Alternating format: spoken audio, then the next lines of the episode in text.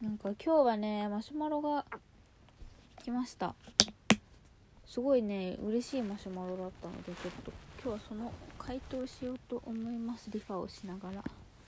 すごいね長くてすごい愛が重めの嬉しいやつだったのでちょっと割愛しながら読みますね。えっといつもツイートラジオ参考にさせていただいております。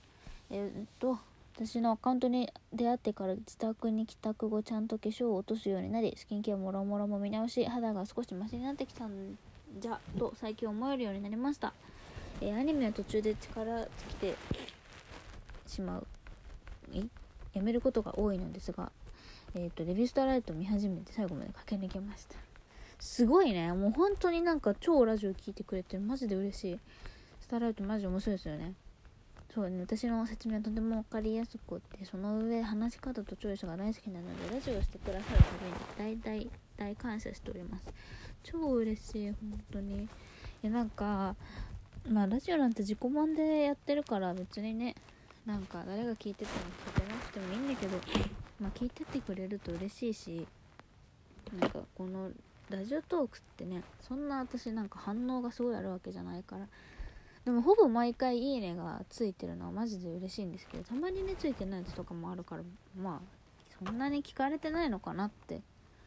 思ってたんですけどこうやってちゃんと聞いてますっていうのを言っていただけるのすごい嬉しいし自分が好きでやってることだけど続けたくなりますからね。すごい嬉しい。本当になんかこのマシュマロ仕事サボってる時にあの届いてるの気づいて読んだんですけどもう本当にちゃんと仕事やるの嫌になるぐらい嬉しかったですね。あでその後にそうもしお時間がありお手数でなければ教えていただきたいことがございます。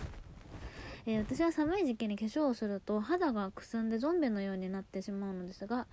えー、いっちゃんさんはそのようなことはございますか？何かなさってることがありましたらぜひ教えていただきたいです。っていうやつ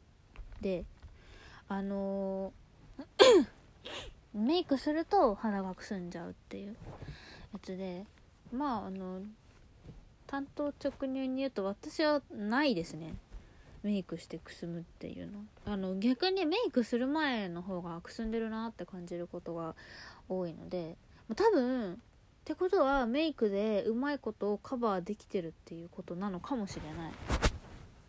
分からんけど。うんなんかあんま別になんかくすみをカバーするぞっていう意識を特にしてないので。まあでも考えたんですけどそのメイクで肌がくすんで感じる人ってまああの色と質感の問題なんじゃないかなって思うんですね。であのくすんだ肌ってどういう肌かっていうと色がまあくすみっていろんな原因があるから色も結構変わってくるんですけど一般的に多いのは茶くすみとあの灰色っぽいくすみ青黒いというか血行が悪いくすみか肌の表面にいろんな悪いあのいらないものが溜まってるくすみが一般的言われてるくすみであとはあの質感としてはねマットな人が多いですね。あの乾燥くすみってあの言われるくらいくすみくすんでる人って結構乾燥してる人が多いんですけどあの乾燥してなんでくすみになるかっていうと乾燥してる人って潤いがないからあの肌に表面にこう水分とかがないと光をキャッチして反射することができないから光キャッチできないってことは肌が全体的に暗く見えるくすんで見えるっていうことなのでまあなんとなくこう肌質が乾燥というかマットで色はちょっと青黒い茶色茶色っぽい感じなのかなっていう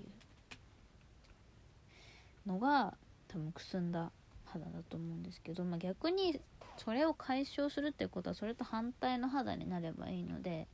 まあ、血色感があってツヤがあればいいと思うんですよ。から、まあ、冬は特にそういうメイクにしようっていうので多分私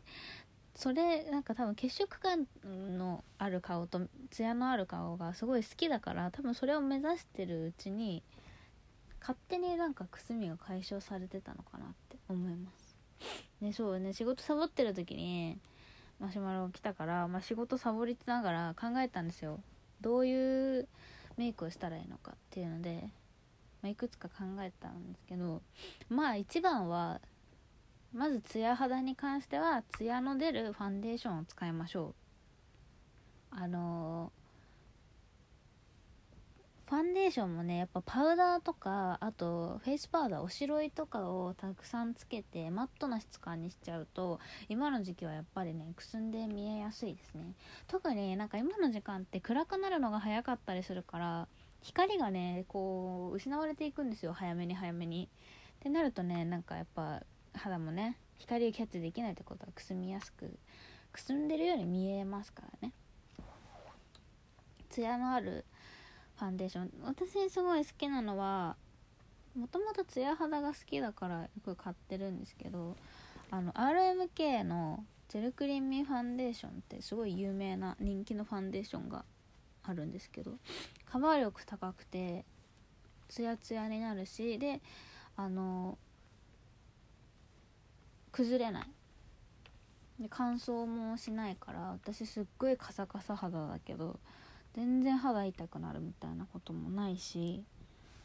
あれはねすごいおすすめです。ツヤ肌といえばルミ子と思っていただいていいぐらいすごい名品ですね。あとあと下地で保湿力が高い乾燥に強い下地を使うとかもいいかもしれない、まあ、あとは何といってもハイライトを入れてください。ハイライトってね結構あのメイクかなり好きな人じゃないと入れないイメージがあるんですけどハイライトって本当になんか全然顔が変わります。骨格を変えられるレベルでハイライト変わります本当に。なんかあんまね何が変わったのって思われがちだしなんかハイライトってちょっと難しいイメージもあるだろうからあんまりねなんか入れないですっていう人も多いんですけどハイライトはねなんかちゃんと入れられるとものすごく顔が変わるすごいメイク楽しくなりますね。私は基本的にハイライト毎回2種類使っててあの広い範囲で入れる用と細かい範囲で入れるよ広い範囲のやつはちょっとこうふんわりそこまでギラギラしないタイプのやつをブラシで入れてで細かいところは指で取って入れてますね。いつも使ってるのはねマックのねなんだっけミネラライズなんとか忘れちゃった。今もうメイクコーナーの前にいないから分かんない。それマックのねハイライトの今年のベストコスメになってます。アットコスメのハイライト部門で。それとあとクリオのプリズムエアのハイライトを使ってますね。それは部分用に使ってます。ハイライトに関してはねちょっと奥が深すぎてここで簡単に語ることができないのであのいずれラジオにするかツイートで画像をつけて解説します。ハイライトは本当にみんなもっと勉強してほしい。すごくいい。すごい楽しくなるから化粧の。ハイライトは沼だと思ってください。本当にでも顔変わりますからねハイライト。ツヤ肌といえばまあそこかな。本当にツヤ肌のファンデーションを使うっていうのとハイライトが命かなと思いますね。あとはやっぱ血色感は今の時期すごい大事で。あのやっぱチークですね。でチークもツヤっぽくしてほしいからパウダーよりクリームチークを使うのがいいと思います。で気持ちちょっと広めに入れるといいかもしれない。気持ちね。でまあ広めに入れて顔の中央の部分だけちょっと重ねると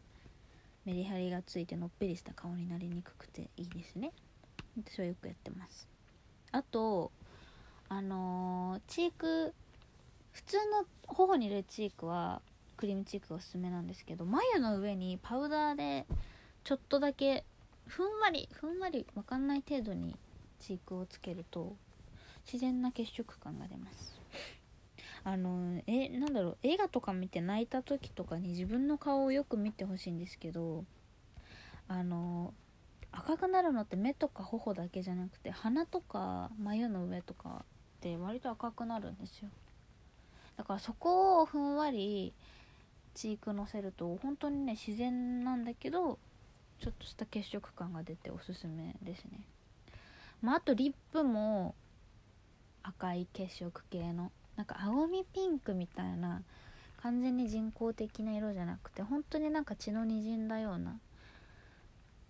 赤がおすすめですね。それもツヤがあるタイプがいいので。まああのオペラのティントリップとかはいいかもしれないですね。ペラのリップ。多分赤があったよね真っ赤な。真っ赤ってほど赤くはなんないけど。おすすめかな。うん。でやっぱチークとリップにメインを置く分アイメイクはそんなに濃くない方がいいかもしれないですね。